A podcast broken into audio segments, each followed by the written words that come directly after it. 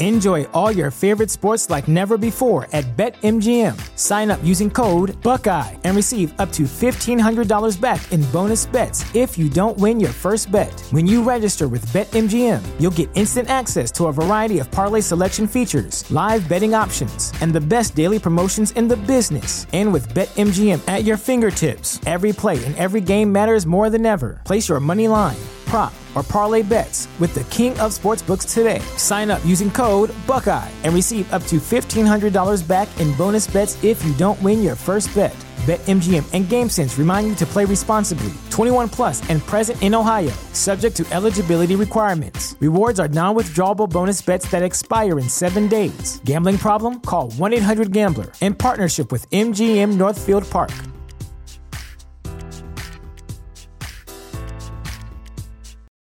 For the ones who work hard to ensure their crew can always go the extra mile, and the ones who get in early so everyone can go home on time, there's Grainger, offering professional grade supplies backed by product experts so you can quickly and easily find what you need.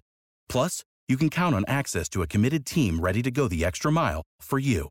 Call, clickgranger.com, or just stop by. Grainger, for the ones who get it done.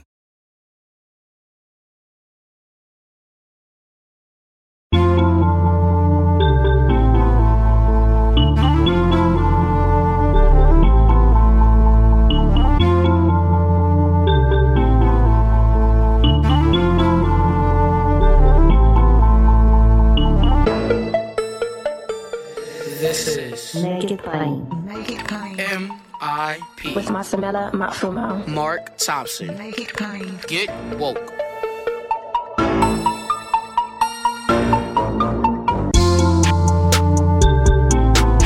God bless you. Get woke. Folks, MIP is now COVID free, meaning free to all subscribers as we navigate this pandemic. We're thinking about everyone and we've got to get through this together. So, for a limited time, no fee to subscribe to make it plain on your favorite podcast app.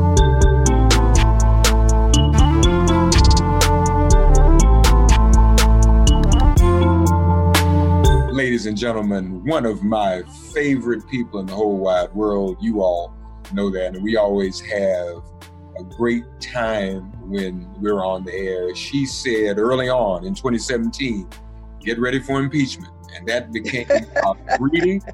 It went viral and it happened. She was absolutely right. He said, she even said he would lead us to impeachment. And that's, that's right. precisely what she did.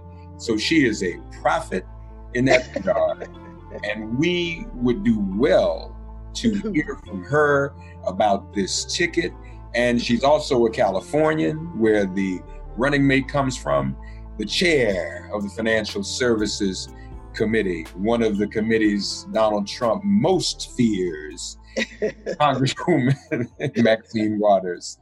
Thank you so much, Mark, for that very generous introduction. And I'm delighted and excited to be with you today because, you know, uh, we have just experienced uh, a historic moment uh, in the history of this country uh, with the selection by uh, the nominee of the Democratic Party uh, for his vice president, Kamala, Kamala Harris. And so this is this is an important time and an important day. And for me, it's a moment of appreciation and joy uh, because this pandemic uh, is devastating. And uh, all of what we're trying to do in Washington, D.C., uh, you know, has not worked uh, as well as we would like it to. And we're in the midst of negotiating the HEROES Act, where we're trying to get more resources out to our children and our families. And we're running up against the Republican Party, and they simply do not care. And so this is a moment of kind of relief uh, and joy.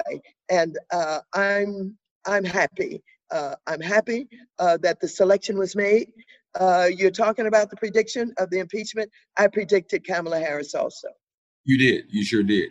You yes. know, honestly, there you are a pioneer and um, really a, a groundbreaker yourself in politics for African Americans, African African American women, and in California. if not for some of the groundbreaking accomplishments that you made happen in that state. If, in other words, if there was no Maxine Waters, as far as I'm concerned, there would be no Kamala Harris. She's a oh beneficiary of of glass ceilings that you broke in your political career. Well, you know, I have been very fortunate. Uh, I did. I went to the California State Assembly where I joined up with Willie Brown and some other very progressive, strong leaders, and I became a Democratic uh, a chair at one point, Democratic whip at one point, and I was able to, you know, get some landmark legislation uh, divesting uh, our pension funds from doing business in South Africa and joining with the ANC and bringing Nelson Mandela to California uh, that was historic. Also, uh, I had legislation that opened up affirmative action so that I brought in asset managers, African Americans from across the country, and got them involved in what I called an emerging uh, campaign. Uh, that I put together so that they could begin to manage some of these huge funds that we had in our public employees pension fund and in the teachers retirement fund. And many of them uh, became very wealthy. They were able to hire other people and to help to create wealth uh, in our communities. I also did um, police reform. Uh, i challenged daryl gates. Uh, i organized women. We marched on them. Uh, the first case that we had was a woman named eula love. That's right. we shot down on her front porch uh, in front of her daughters, uh, where the police came out to enforce uh, the local gas company because she could not pay her bill and they wanted to cut off her gas. And I thought that was so outrageous. My heart was so broken by what happened to her. I started organizing then, uh, challenged Daryl Gates, and I've been working on police reform one way or the other. Uh, you know, up through Rodney King, when I tried to explain to the world uh, that many of the women who are out there, some of whom were, you know, trying to get food and trying to get shoes. I said, these are not criminals. Uh, these are people who have been dropped off America's agenda.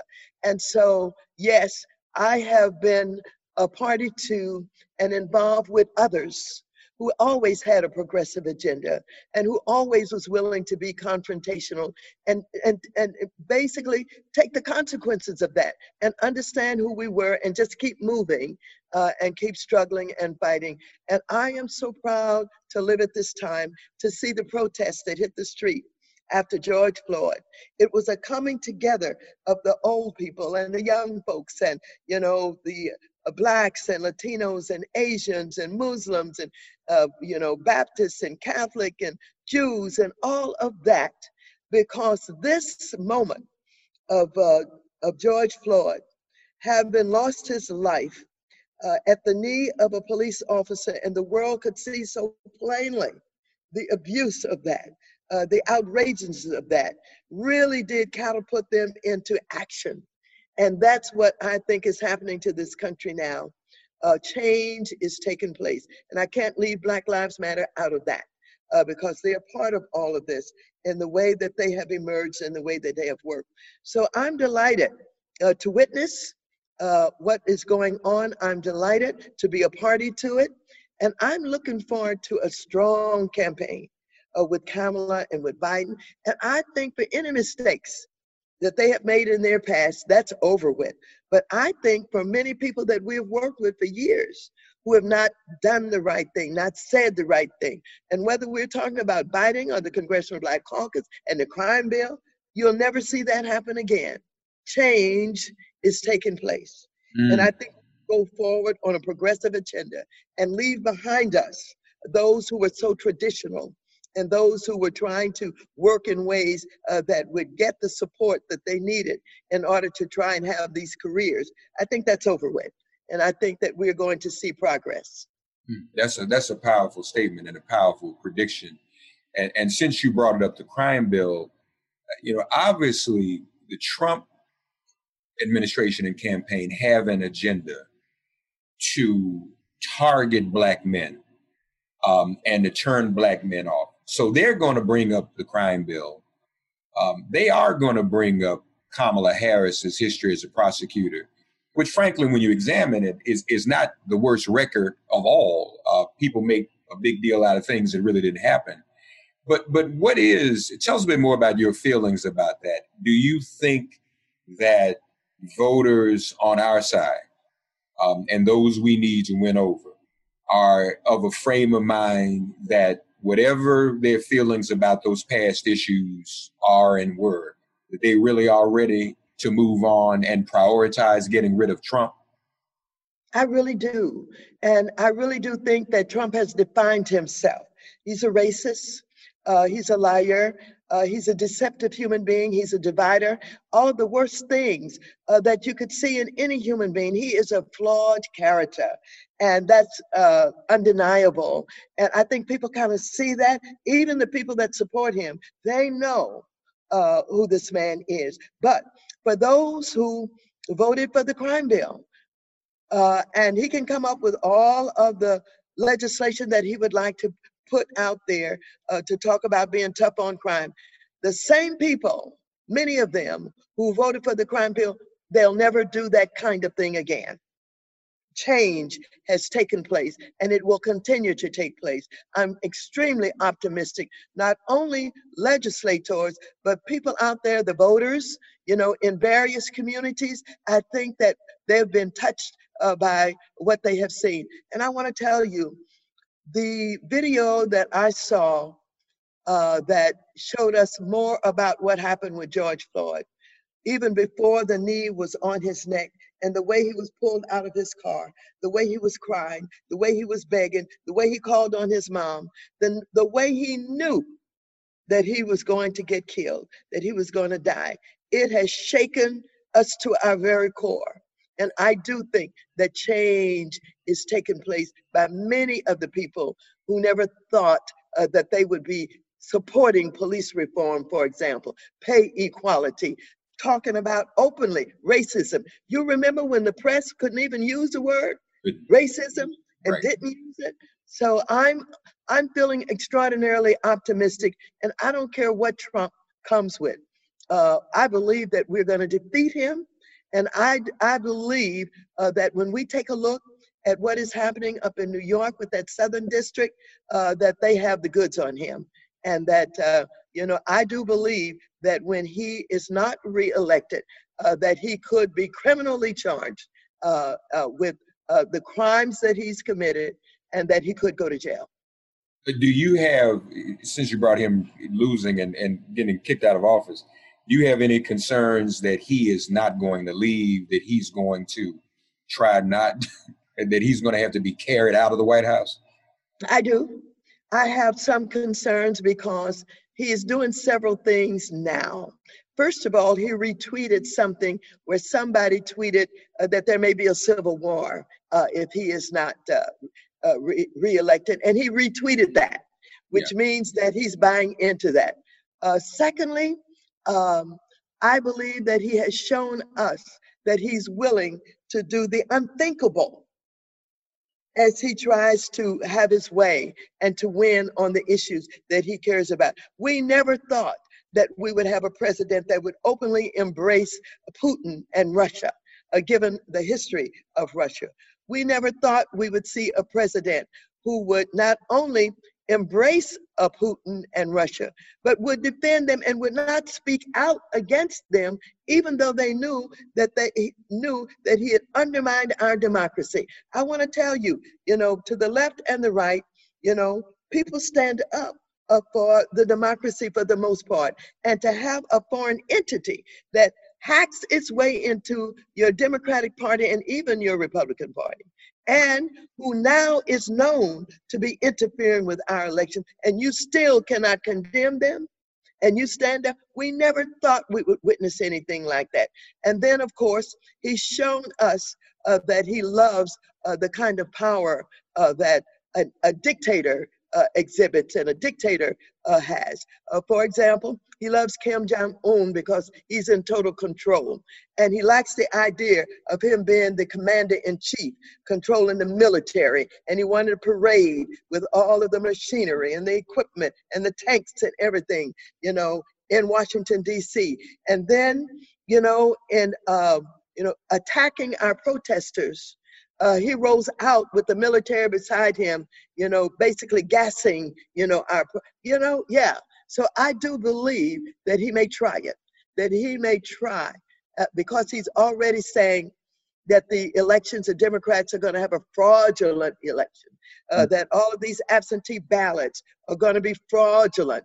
And so he's given us some uh, indications uh, of what he's capable of. And I wouldn't be surprised that he has to be taken out. The senators on the Senate Intelligence Committee who are asking for information they've learned recently to be declassified about what Russia is doing now for the 2020 election remind me of you uh, in 2016 after you all had that classified uh, briefing with James Comey. and you said, I can't talk about it. Let me just say the FBI director has no credibility. That's right. it was, That's right. it was clear because obviously we learned later what you knew early. Yes. That he was not announcing to the public what Russia was doing and that he was investigating. Right. But he was only, he announced to the public that he was investigating Hillary Clinton. So when I, I hear them say that, it reminds me of, of your, the concerns you raise, and we ought to be concerned about it. But back to Kamala Harris, you predicted she would be the nominee. Yes. Why is she the best nominee Joe Biden could have chosen? Well, you know, I do believe that, um, you know, arriving to the point where you will possibly be on the national stage of this country is a big moment. Uh, and so much is going on uh, that you have to understand, that you have to manage. And so I think that it really does take some experience to do that. It takes you having gone through, you know, the tough times and the good times and the bad times and the unknown times and all of that. She ran in the state of California, was reelected twice. This is a big state and it's a diverse state. And in order to do that and to be successful at that, you have to know kind of what you're doing and understand uh, how to deal with diversity, etc. Uh, in addition to that, she was elected uh, to the uh, uh, United States Senate, and she came upon the scene well prepared. As a prosecutor, she was able to grill down in her, you know, efforts to get those witnesses uh, to reveal, you know, really what was on their minds and what they had done, and you know, you know, take apart what they were saying, and that was extraordinarily impressive. But the other thing is this: for an African American woman uh, to choose, you know, the career that she chose uh, was unusual. We were not choosing careers as prosecutors, as, uh, you know, district attorneys and attorney generals. That was basically the domain of white men uh, mm. doing that. And we've had a lot of problems in that area getting justice uh, because of the way that they have managed uh, to keep us out of uh, being treated fairly. And so she comes from that, uh, you know, jumps into and get elected to the United States Senate. Uh, demonstrates her capability and her competence, you know, sitting on that Judiciary Committee. But then she said, and I'm running for president of the United States of America. And that takes a lot of confidence. And so in running, she rolled out with a huge campaign uh, with uh, all of what 20,000 people or more showing up at her announcement in her hometown, which looked extraordinarily well. And she moved on and she learned a lot she learned that as you move across this country, running for president of the United States, you've got to have a lot of money. You've got to have a lot of resources. You've got to have a lot of support. And so her campaign ended, but she learned an awful lot in that experience. Who else that was being considered had that combination of experiences to their credit? None of them have. And even those who pointed to things they didn't like about her, they had to conclude that yes, she had the experience. She certainly, you know, was intelligent and competent. And so she, in my mind, uh, was going to be the one that would be picked. And a lot of people say, well, you know how she attacked Biden uh, and how she, uh, you know, made a lot of people unhappy. And certainly he, uh, you know, is unhappy and he'll never forget that. I never believed that. Mm. I never believed that mm. uh, because once you run for president, uh, you have to forgive Uh, you have to forget some things. You have to do what is in the best interest of your becoming president and what you think is in the best interest of this country. So I always thought that she was number one in the consideration. And Chris Dodd kind of telegraphed that with his statements. I believe his statement made it inevitable because you can't have a presidential nominee appear to not pick a qualified woman because someone on his team said she's too ambitious. Yeah. Oh, oh. I mean, that was a gift. He should have just been quiet. But when you do something like that, Congresswoman, and you don't pick that person, it leaves that bad taste in everyone's mouth. Well, did you not pick her because a white man said she wasn't ambitious? And the thing about this is, um, first of all, women have not thought to be um, someone uh, that should be looked at as ambitious. That was for the men in this country and in this world traditionally uh, to be an outspoken, uh, confrontational, ambitious is just what we're coming into. You know what I mean? And so I was raised with a confrontational mama. I was raised with confrontational sisters and brothers. I was raised with 12 sisters and brothers, and we were always confrontational with each other. We said what was on our mind, and when we had to fight, we did that. And so for me, uh, it was natural, but that was not natural for women, period, and certainly not an African American woman.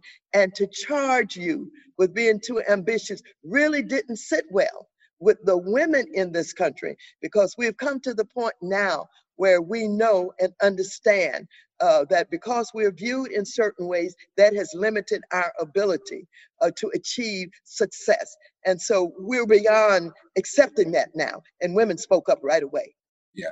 And you would think people would get that because you were not beloved for being quiet. You know, you are beloved for being ambitious and speaking truth to power. So, yeah. your race, talk yes. to us about your race. Folks, we need to be prepared to help Congresswoman Waters too. Don't take anything for granted. Yeah, let's not take anything for granted. You know, in this last reapportionment for my race, uh, the district is quite different. Uh, we have 22% blacks, we have about 46% Latino, and the rest is a combination of white and Asian. I think our Asian population is about 15%, and the rest is white. And so we have a conservative element in our district. I've been able to change some of that, uh, and I've been able uh, to try and deal with some of the issues to bring people around. But I want you to know because of uh, the way that I handle my politics, it still rubs some as, uh, you know, too liberal or too progressive, uh, too confrontational, etc. And so, uh, you know, the Republicans have picked up on that. And so they've tried twice. Uh, they brought in someone to run against me who was inept and incompetent. But the last one that ran against me, they raised a million dollars for him. Uh, he was absolutely more uh, more than inept and incompetent. Uh, I think that uh, uh, you know his his, his uh, mentality could be a question. Mm. You know his his brain cells could be questioned, what have you. And so he ended up in jail.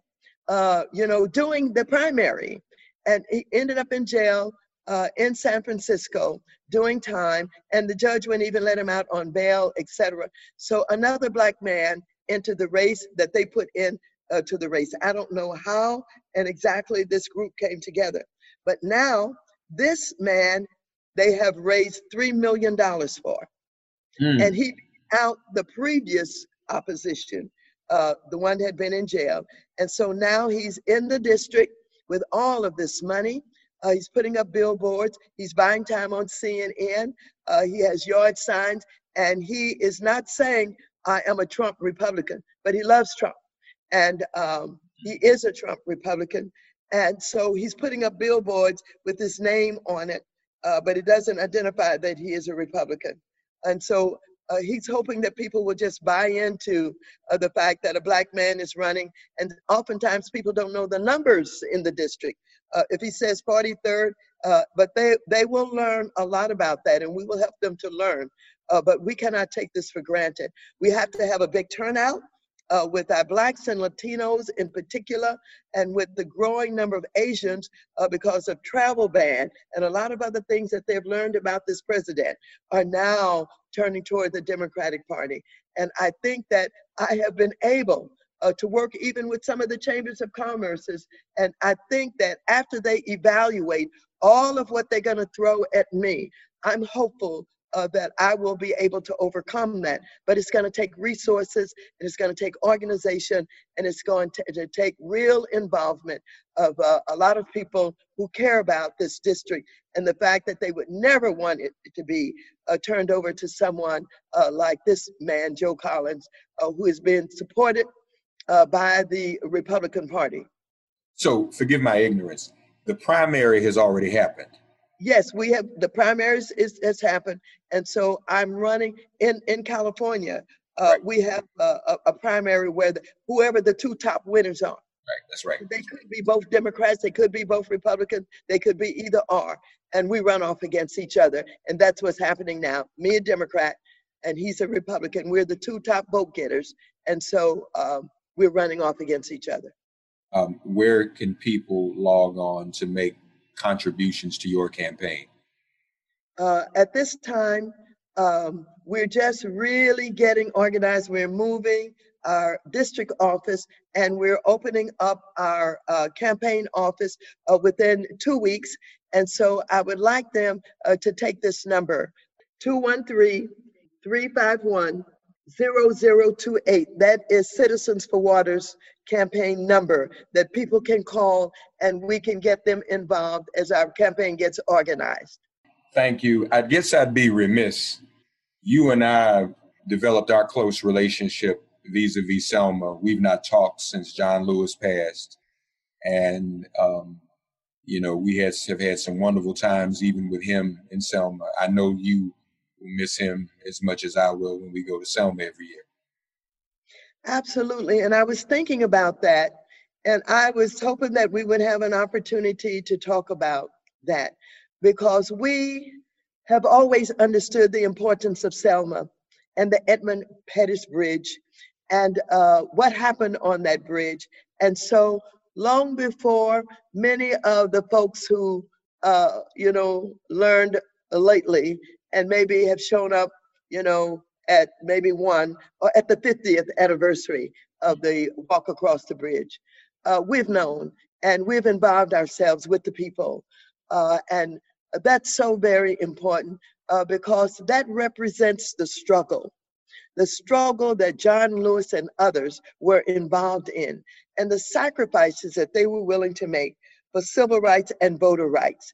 And so John Lewis um, sacrificed uh, for you know, uh, the ability to get legislation and the law passed for voting rights. He took a beating, he took more than one beating, uh, he took being jailed, but he never stopped. He never gave up. This was his life. And so he was elected um, uh, to come to Congress. And you know, he has been very special in Congress. And he's treated very special with high respect. And when he spoke, uh, uh, the room was quiet uh, because they knew that he had something special to say and everybody wanted to hear uh, what he had to say. And so not only did he have, uh, you know, great respect uh, from both the House of Representatives and the United States Senate, but even right-wing conservative Republicans knew that there was something special about him. They knew his history. They knew what he had sacrificed. And so uh, I want to tell you, you know, when he passed, it was huge. It was a moment in history when so many people were saddened uh, that they wished uh, to give the kind of condolences uh, that were heartfelt and that others could feel. And so I've never seen the press as generous as it was. And for as long as it was, all of the majors, all of the locals, all of the print, media, all of the, you know, televisions. I mean, they gave him his due. And I was so proud of that. And even now, you know, people are talking about changing the name of the bridge to the John Lewis Bridge. And I think so many people would like that to happen. And I, since I'm always predicting, I'm going to predict that that will happen. Folks, she is she predicted impeachment. She predicted Kamala Harris would be the nominee, the running mate. She's predicted that Trump is going to leave. He will be done. And she's predicted the renaming of the Edmund Pettus Bridge. Now, she hasn't been wrong so far. so we should trust and believe in our auntie Maxine and our, our own hero. We love you uh, always. And you look great too, by the way. Thank you. Uh, Thank you so much. And I want to give you my campaign website. Please. Uh, it is Maxine Waters for Congress.com. Very simple. Maxine Waters for Congress.com. That's our website. And thank you for, you know, your generosity. Thank you for being my friend. Thank you for what you do every day and what you have done for so many years. You've been on the case. You're one of our talking drums that's willing to speak truth to the power. And that's why I think we get along so well. I love you and I appreciate you. Thank you. To Congresswoman Maxine Waters, folks. God, you are our refuge. Send our ancestors to guard our doors. Cast out this virus from our communities and our bodies. Heal, bless, and protect everyone listening and their loved ones. Thank you for listening to Make It Plain and Get Woke. Remember to listen, like, and subscribe on Apple Podcasts, Spotify, and wherever you get your podcasts. If all minds are clear, it has been made plain.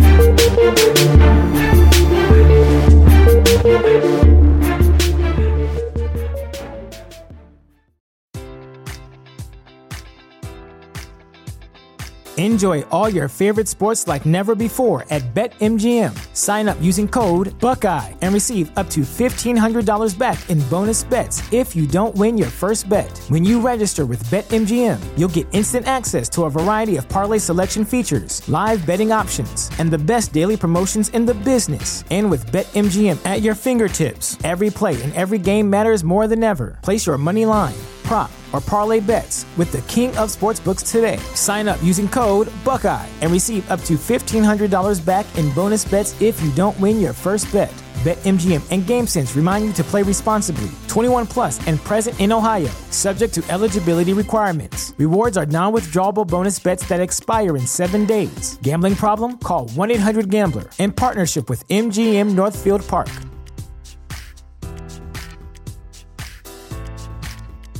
You know how to book flights and hotels. All you're missing is a tool to plan the travel experiences you'll have once you arrive. That's why you need Viator. Book guided tours, excursions, and more in one place. There are over 300,000 travel experiences to choose from, so you can find something for everyone. And Viator offers free cancellation and 24 7 customer support for worry free travel. Download the Viator app now and use code Viator10 for 10% off your first booking in the app. Find travel experiences for you. Do more with Viator.